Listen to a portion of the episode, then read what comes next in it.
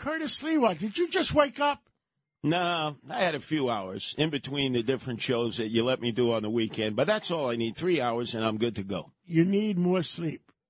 You know, if you if you uh, listen, if, if you don't get more sleep, you're not going to be able to fulfill your 30 year contract. That's right, 30 year no cut contract. I'm holding you to that. You're right. You're right.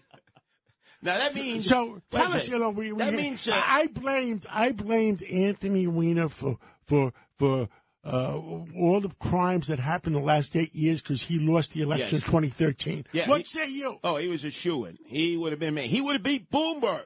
Remember, he was going to run against Bloomberg, who wanted a third term, and he was ahead in the polls, and then he opted out. Then, when Bloomberg was finished, uh, he could have easily beaten Bill De Blasio. There was no doubt about it. But he self-destructed, and then uh, we had to deal with the misery of eight years of Bill De Blasio single-handedly destroying the city that we love. And now he wants to run for Congress. He wants to take that wrecking ball to Congress and destroy our country. Well, why didn't Anthony Weiner run for that seat too? He should have.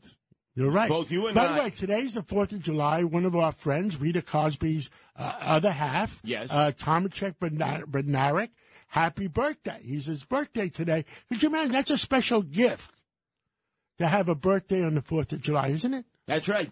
Jimmy Cagney, remember? Born on the 4th of July. Remember that great movie that he did in which they played it over and over every July 4th?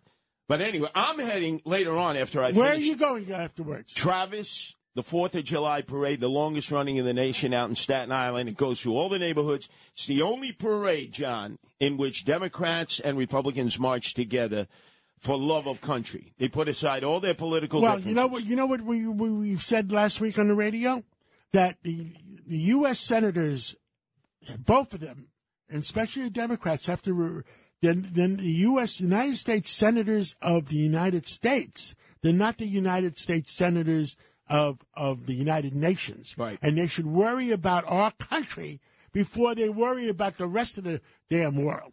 Well, you know, it's interesting. My father was a merchant seaman 54 years. He would take me around the city when he was home on leave. We went to City Hall. There's a statue out there. Nobody in the city council knows about it. You know, they took Thomas Jefferson out of the city council, the father of our democracy. Mm-hmm. There's a statue of Nathan Hale. Nathan Hale was giving intelligence about the Brits to George Washington. They caught him, they hung him. And remember his last words I regret I have only one life to give for my country.